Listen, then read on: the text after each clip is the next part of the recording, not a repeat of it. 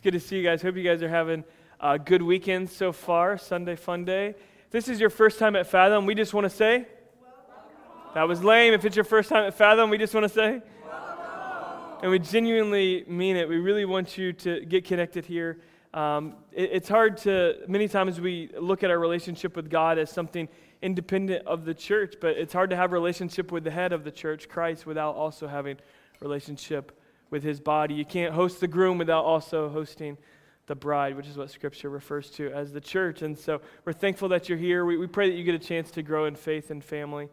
Uh, if you've been connected at Fathom, we hope that you take the next steps of of getting connected in this body, whether it's joining a serve team or joining an anchor group. We want you to get connected uh, today and this week. And uh, God's doing good things in our groups, and we're excited about that, good things in our teams. And so this month is going to be a cool month. We're actually spending the whole month looking at marriage.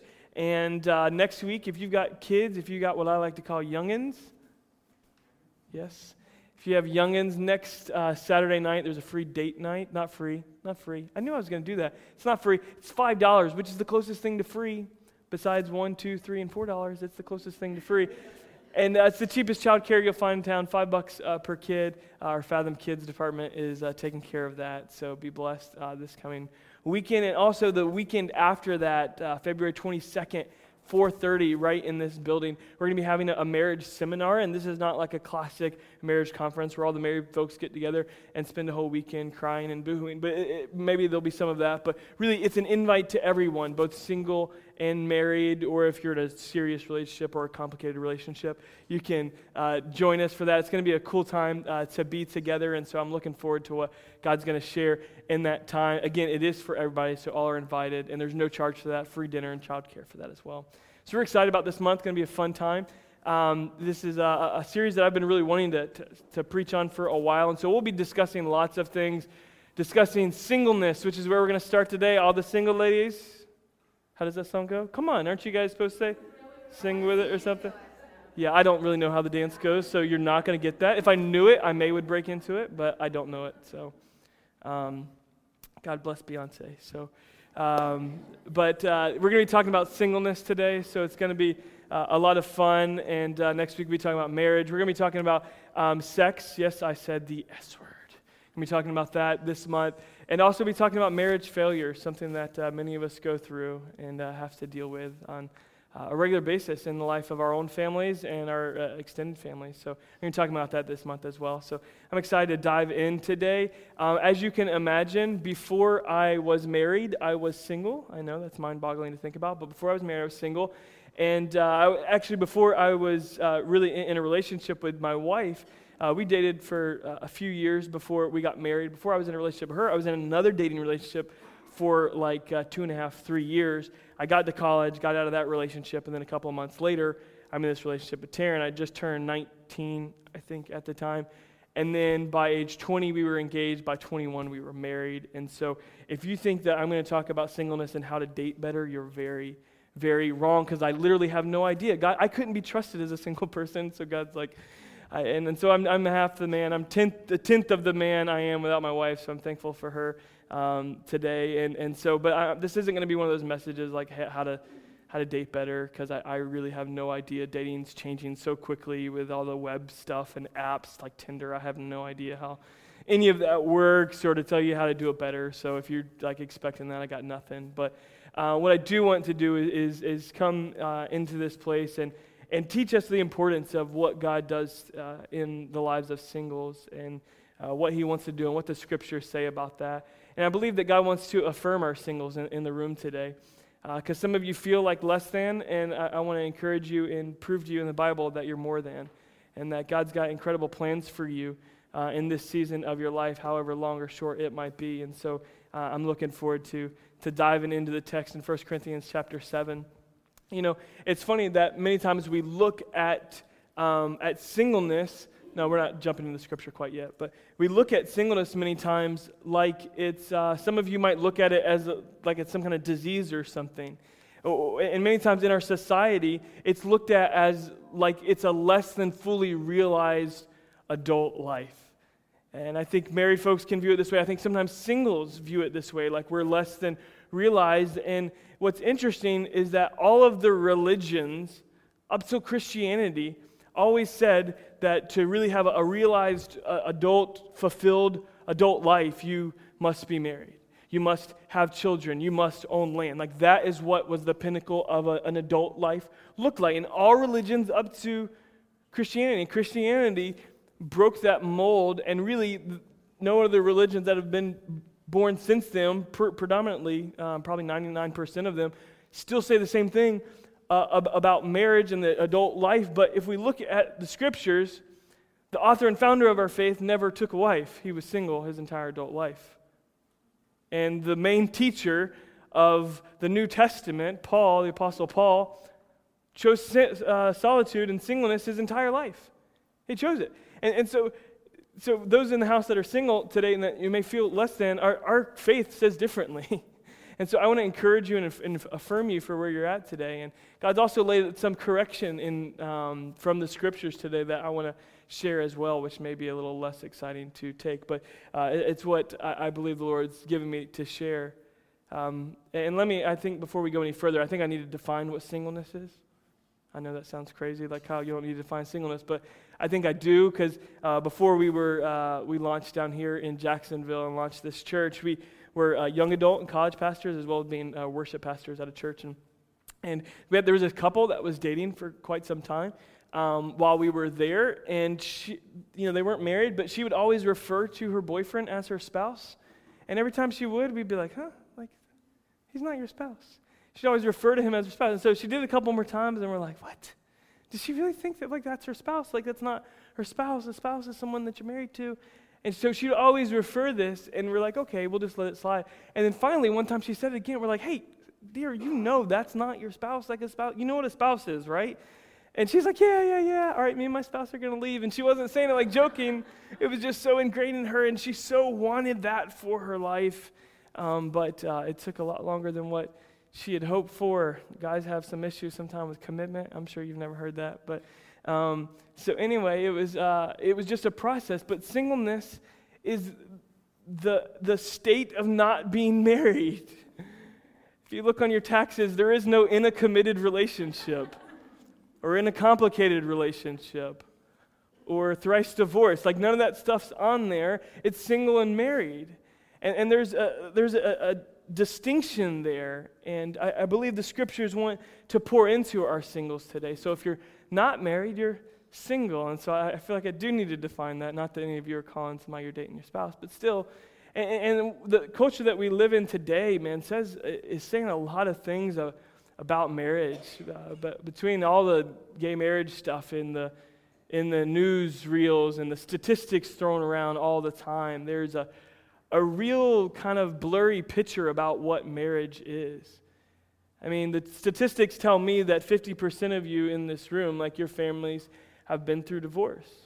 The statistics tell me that in your personal relational life, 50% of you will go through a divorce at some point in your life. That's the statistics. And so, for some of the singles in the house that may feel like this is a good time to ease out, like I'm just going to chill out for the next month and kind of avoid this hairy topic in my life, let me ask you this, like especially for those of you that desire to be married or married again, let, let, me ask you this, like if your desire was to go skydiving, but you heard the statistics that 50% of the people were dying, but you want to really, really skydive or skydive again, but the statistics are kind of gnarly about it, and then you heard this class was being offered to help you figure out how to survive skydiving, you'd probably show up if you really wanted to skydive.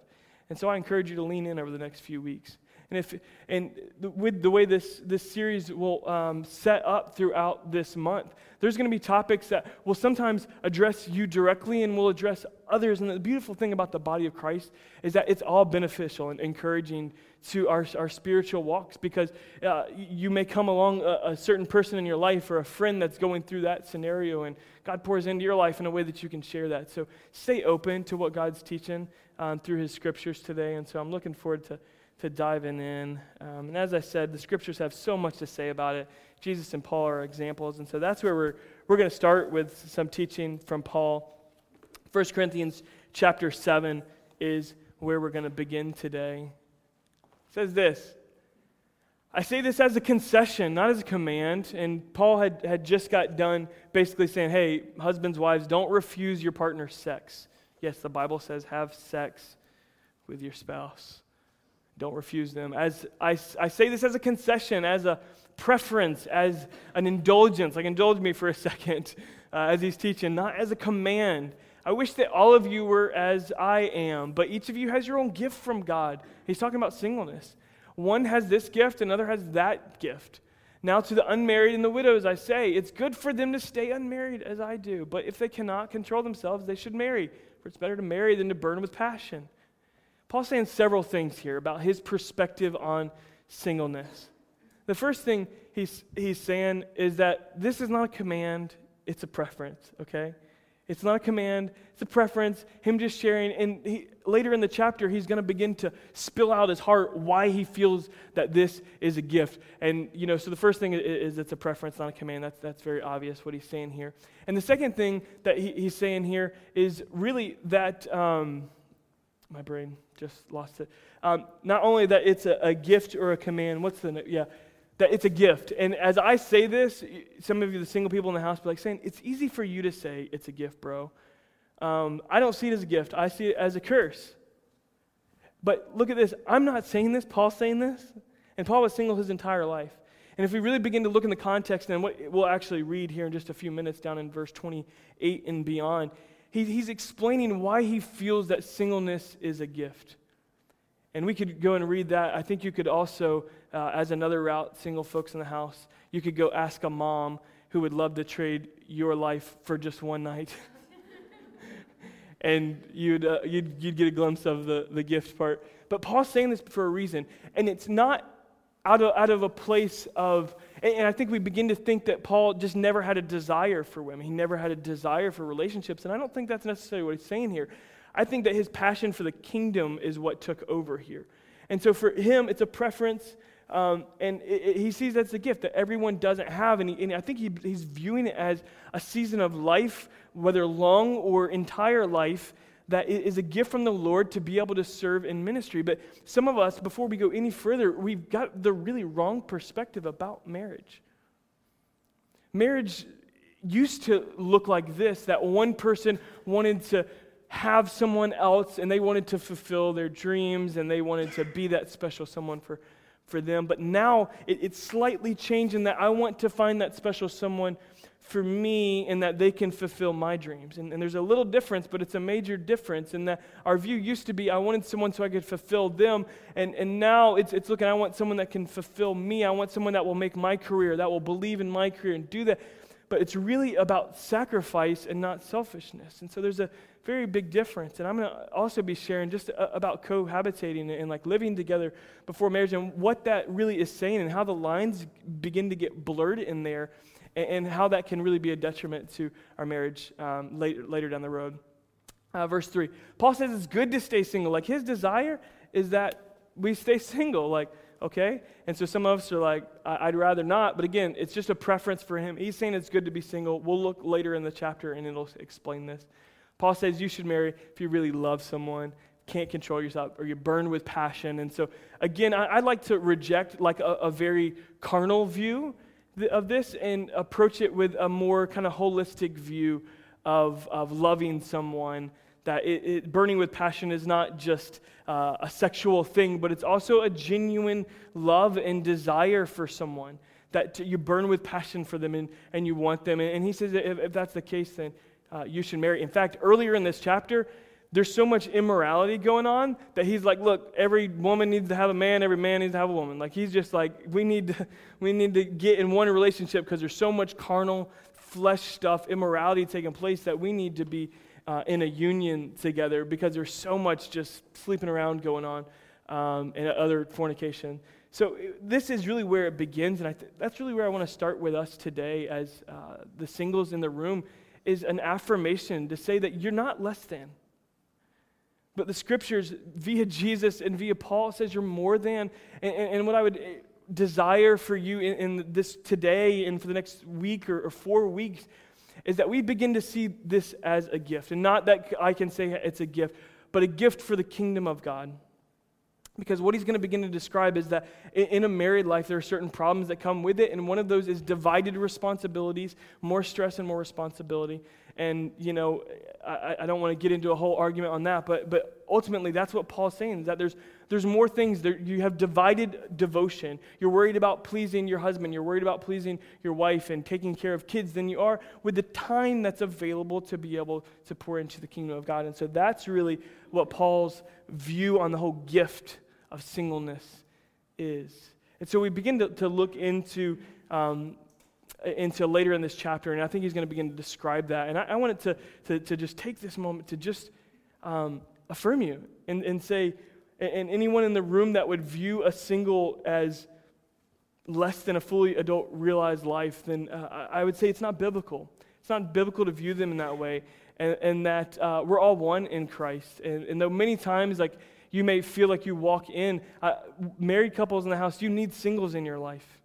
And singles in the house, you need married couples in your life. That we're the body of Christ to build one another up and we bring different things to the table. And so, regardless of what that looks like for you in the future and your desire for marriage or lack of a desire for marriage, um, I think the scriptures leave it open for you right there. That if you desire that, you can't control yourself, you're burning with passion, then to, to, then to go ahead and marry.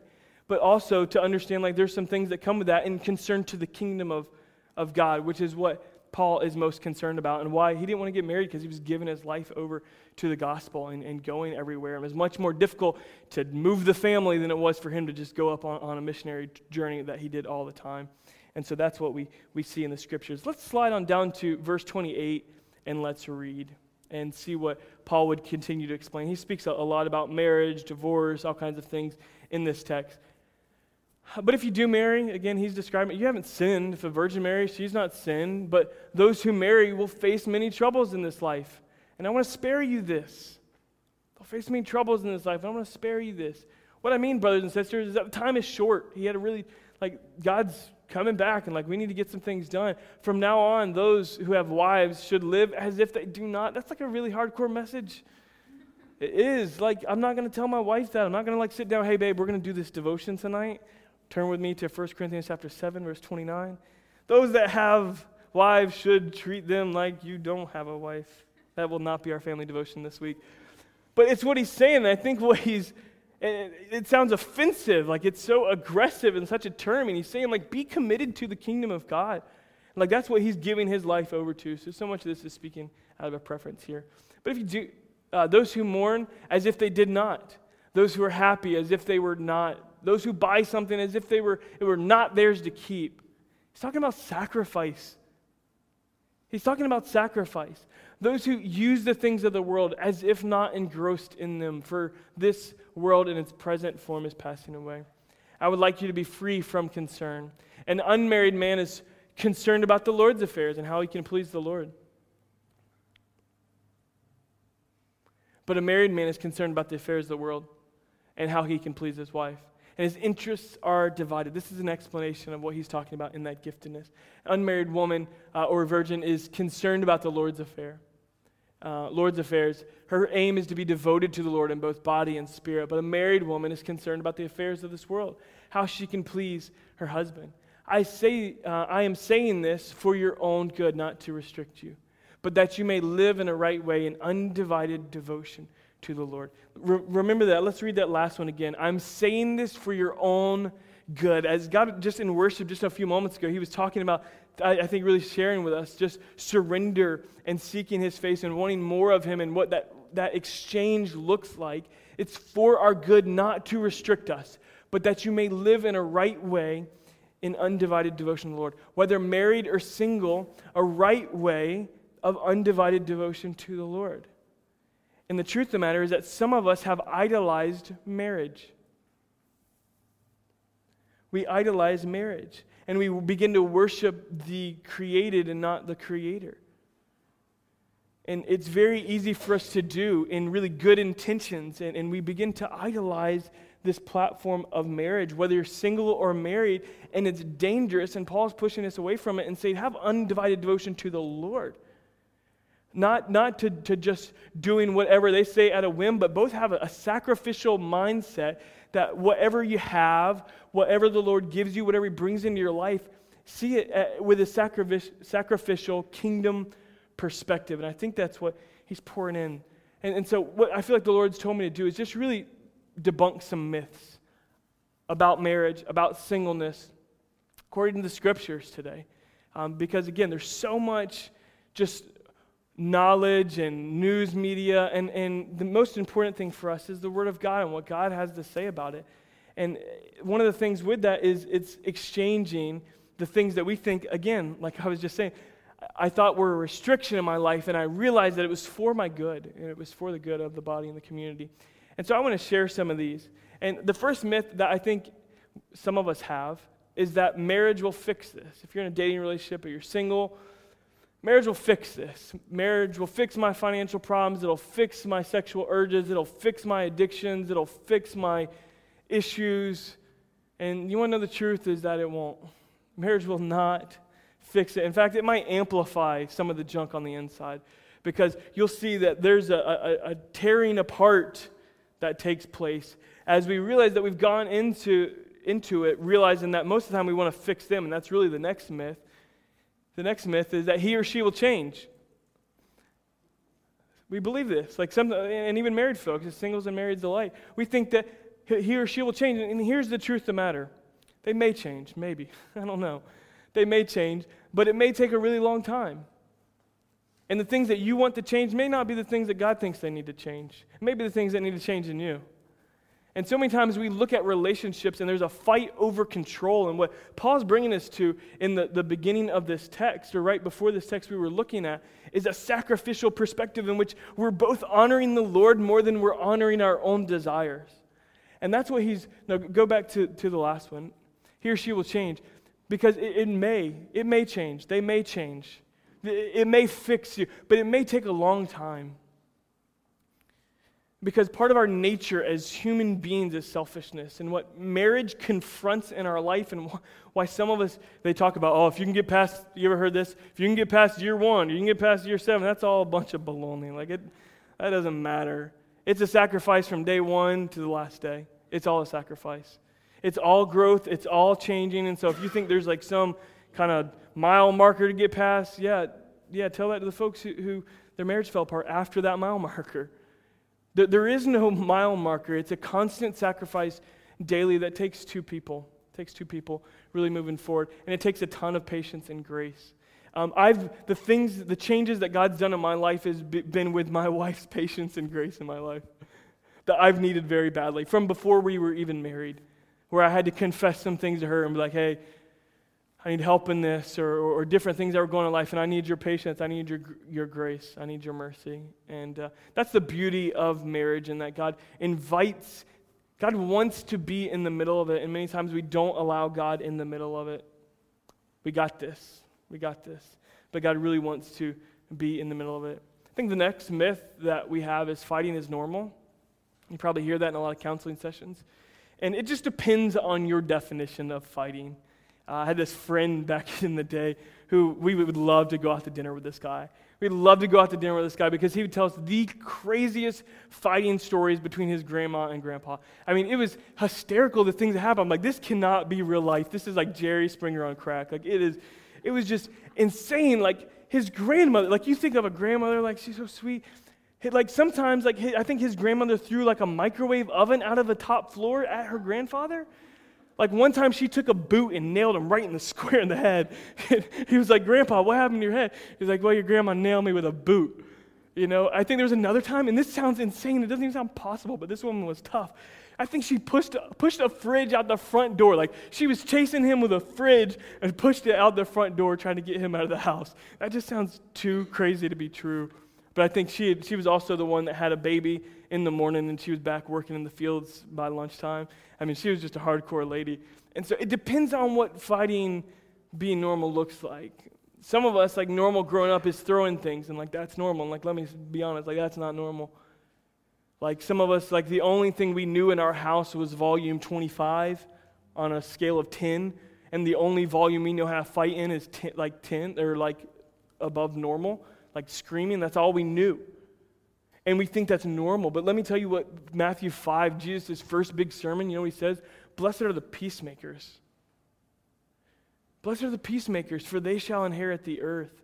And I'm thankful, like, I believe it's a gift from the Lord that God's given both me and my wife um, the, the, the, gift of peacemaking and harmony, and that we desire that. And, and, if you come from a place which those crazy kind of things are, are normal, I just, just seek the Lord. Like, say, God, give me a heart to be a peacemaker. Help me contr- control my anger and rage because with some of that, we, we've got issues. And like as we begin to get into this talk about singleness, marriage, divorce, like sexuality, like, oh my gosh, like we're starting to deal with some really, really heavy hitting stuff. And so if you feel uncomfortable, it's probably good. It is. Like if you start feeling uncomfortable as I, I, approach topics that hurt, if you start to feel anger or like frustration, like, yeah, yeah, probably so. It's probably because God's trying to get in there and we've got some pain there. We've got some real pain. And, and so we don't even know how much pain we have. I wish there was like a bucket that we could see how much pain is developing in our life. And so much that rage and throwing stuff is because the bucket is so far overflowing. But God wants to empty that bucket, bring it to my feet, you know, find rest. Blessed are the peacemakers. And so that's really, I think, the relationship that God's wanting to uh, invite us in to, together. Here's a, a, really touchy one in uh, our culture is the next one, is that cohabitation is a, a good idea before marriage. Uh, and the truth of the matter is that it's not a good option. It's not a good option. And let, let me explain this why. Because some of us will, will struggle with this because that's our situation, or we've got friends and we understand the, the struggle of what that looks like.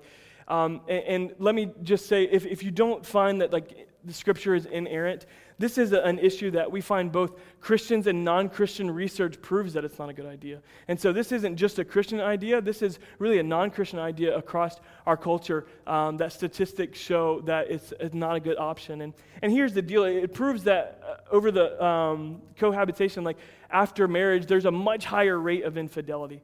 And here's what I, I believe it boils down to is that God wants our sex life. He wants it. Like He's designed it and it's good. He created it said it's good. Adam and Eve, it's good. And He wants our sex life. And sex is sacred.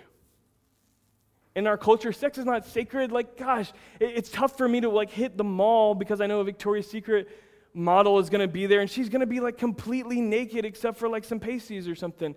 Like, sex is not sacred in our culture. It's not, but it's sacred in Scripture. And that's the world we live in. And it's so sad, like, because, like, men, you can't even tell, like, how old a girl is because her sexuality is, like, introduced to her at age five, and, like, she's ready for skimpy skirts and to be sexy. She's wearing a shirt that says something about being sexy when she's five or six years old. Like, our culture has changed because we don't view sex as sacred. And that's just the truth of the matter. And, and, and here's the truth of the matter is, that I've fallen short of the glory of God in my, in my sexuality. So I come from that place in, in, in sex before marriage. So I come from that place. And so I, I want you to honestly know that I'm coming from a, just a complete humble place. But the statistics, part of it is because we begin to, we're still living as individuals. And there's selfishness that comes with that. Naturally, like we're looking out for our own self interest. And that's why so much I was pointing to in that scripture of sacrificial life and living that sacrificial kingdom life of undiv- undivided devotion to the Lord because that's really preparing us for marriage. Because the, our selfishness and sacrifice begins to hit. And, and when at marriages, usually when psychologically, this is what the researchers, Christian and non Christian alike, say, is that the psychology can't flip as well of making this decision okay, we get married and we move in together. So that's, that's the thing about that that I, I think um, that is, is difficult to, to, hear and wrestle with, and it's a very common, it's commonplace in our culture. But the beauty of, of what Scripture teaches is that He's got something good. It's not to restrict us, but it's for the good that He has for us. And there's redemption in that, like every other thing that there is. Um, the next one that I think is a myth in our lives, I believe it's that their past doesn't matter to me. I hear people say this all the time. Their past doesn't matter to me. I just want the right person. Their past doesn't matter to me. Okay, you say that until you start hearing his last girlfriend's name announced, and then, oh, all of a sudden your past does matter. Like, all of a sudden it does. Like, all of a sudden it does matter when you start seeing him act like his father, which he said he would never be. Okay, so the past does matter. Like, past doesn't matter to me until you try to get a house and he's got terrible credit. Like, okay, past does matter to you. Like, so let's just talk about it. Like, that's the reality of the situation is the past does matter. It does matter to me and, and that there's grace and wisdom in these things. Um, but pray for grace, peace, and wisdom in, in, those. If you're looking for a person that doesn't have baggage, good luck. Because we all got it, and we all got a lot of it. A lot more than what we look like in our pretty Sunday clothes. Goodness gracious, if we were carrying our bag, if we were actually carrying our baggage in here today, there's this show, and Jerry Springer, I don't know if you guys have seen it, probably not, you're way more holy than me. There's this show, and I, I, I have to be honest, I literally love this show. It's so crazy. But it's called Baggage. Have you guys heard of it? All right, good. I'm not the only one. It, it's, I, I, I shouldn't say it's my favorite show, but it's very interesting. I'll put it like that. And it's where these people come in, it's like a dating show, classic dating show, but they actually carry their baggage and they're going to slowly reveal a, first they're going to start with a, a, small piece of baggage and they're insane things like i like to eat spiders or like you know like i still i still um, like uh, snuggle with my mom to fall asleep like just weird like stuff or like i like to eat my toenails like just crazy stuff. I mean, just stuff, or like I believe in, in aliens, and like I'm not beating up on somebody that believes in aliens, but just really, that's like their little bags. And then, then the next round, they go to their second bag. And then they, they kind of switched up, and the person has to decide which baggage is too much without knowing what face goes with what. Okay? I didn't think I was going to talk about baggage in my sermon today, but obviously I like the show. Um, and so they, they get their second bag, and then they have to base, based on their baggage, I can't accept your baggage.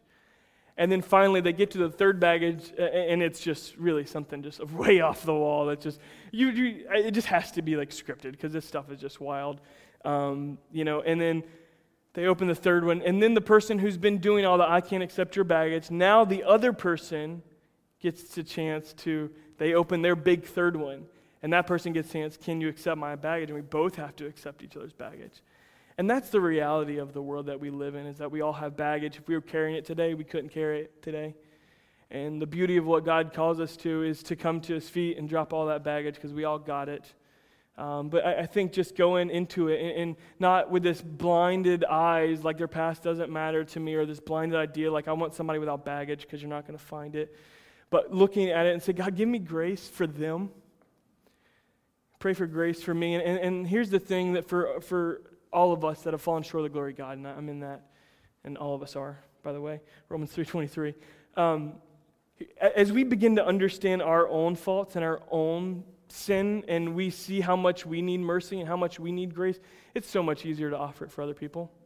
It's so much easier because I realized I needed a whole lot. Even Paul said, I got this thorn in my flesh, I cannot It's driving me nuts. Some people think it was like people who was persecuting him or other people. Some people think it's something to do um, with some kind of sin in his life that was, pers- you know, he couldn't get past. And it was this thorn in his flesh.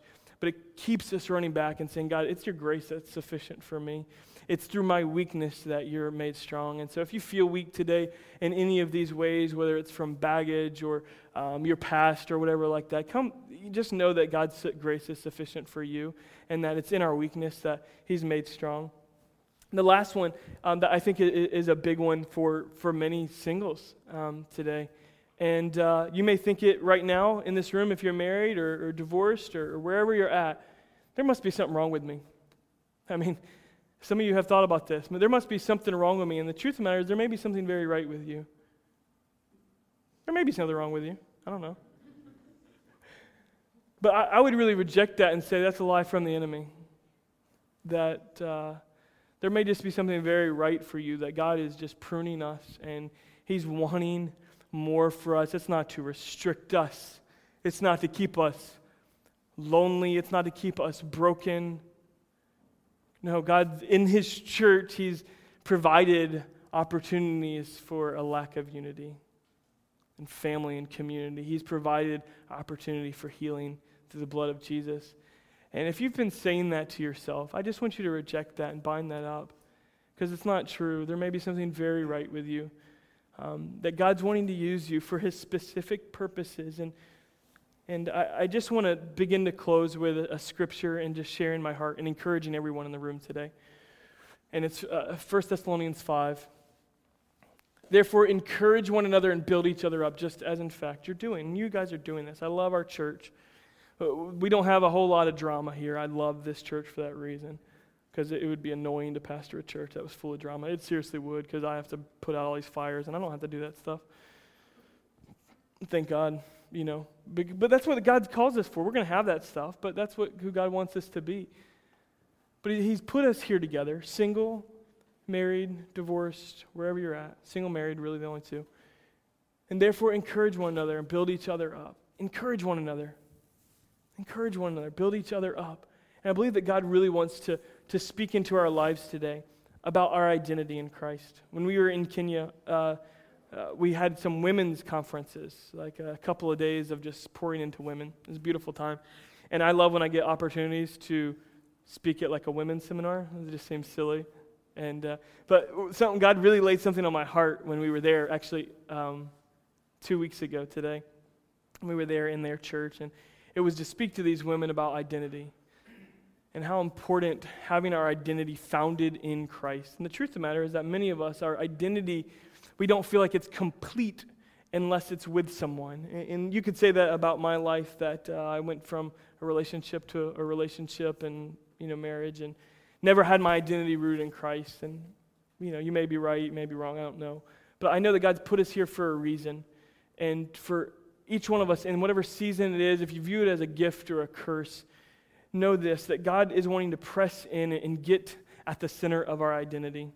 That our identity wouldn't be in our, our careers or wouldn't be in uh, even our marriage, but it would be in Him. And out of from that place, all good things would flow concerning who He's created us to be.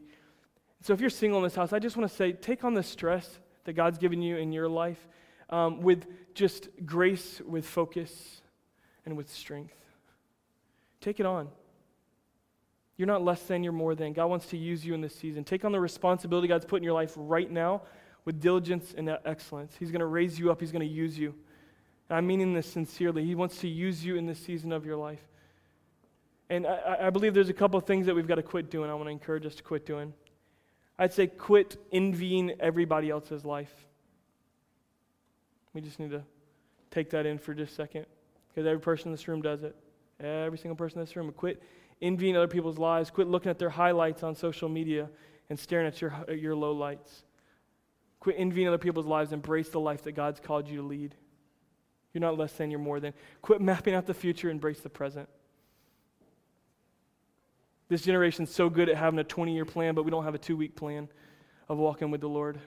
We don't have a two hour plan of how we're going to pour out our hearts to Him and sacrifice and give, give Him our lives. So quit envying other people. Quit, quit planning out the future and just embrace the present. I'm not saying don't plan, I'm the biggest planner on the planet. It's a lot of peace. But, but we get so focused on those things that we can't really live and embrace what God's calling us for right now. And here's what I'd say to us. And this is, I remember one of the first times I saw my wife. I wish she was in here. She's in the nursery today because I'd get brownie points or something. I call them, I call them cookie points because she usually makes me cookie when I'm real sweet. So I love cookies. So, um, but I remember seeing her for the first time, and she was way out of my league. I just, she's way out of my league. You guys know that if you've been around her. But um, I, I just remember looking at her, and, and I was moved. She was beautiful. But really, what I saw in her is just the way she treated people. And I saw her worship God. And that was so sexy to me. I was just like, yes, that's what I want. I want a woman that loves you, Jesus. I want a woman that treats people like they want to be treated. Um, and I remember that. And just the more and more I've, I've been with her, the more and more I'm convinced that we're so often connected and um, focused on the outer, but really be attracted to the things that last and to the things that matter, not the things that won't, things that don't. Be attracted to the things that matter more than the things that don't and the things that won't. Because at the end of the day, beauty fades, character doesn't. It stands the test of time. And so that's my that's the only dating advice I've got for you is that last one. The rest of them is just about pursuing Christ and being sacrificial. And if you're married in this house and you've been selfish, kind of came into that mindset and never really changed, never really clicked, I encourage you begin to lead, begin to live a sacrificial life for Jesus and watch what he does in your life. If you feel in this message that God's wanting to take some baggage, take some things from your life, go back to the scripture and see what it says that it's for your good. It's not to restrict us, it's for our good. You put a fence around your dog in your yard so he won't get hit by a car. Not because you hate your dog. God loves you. We can't fathom bonus points. God, you can't, we can't fathom how much God loves us. We can't fathom his great love for us today. I want to invite you to stand. And though I'm preaching about singleness today, I know that God's speaking to every single one of us in the house. And he's drawing every single one of us closer. And so I want to invite you to come closer to him.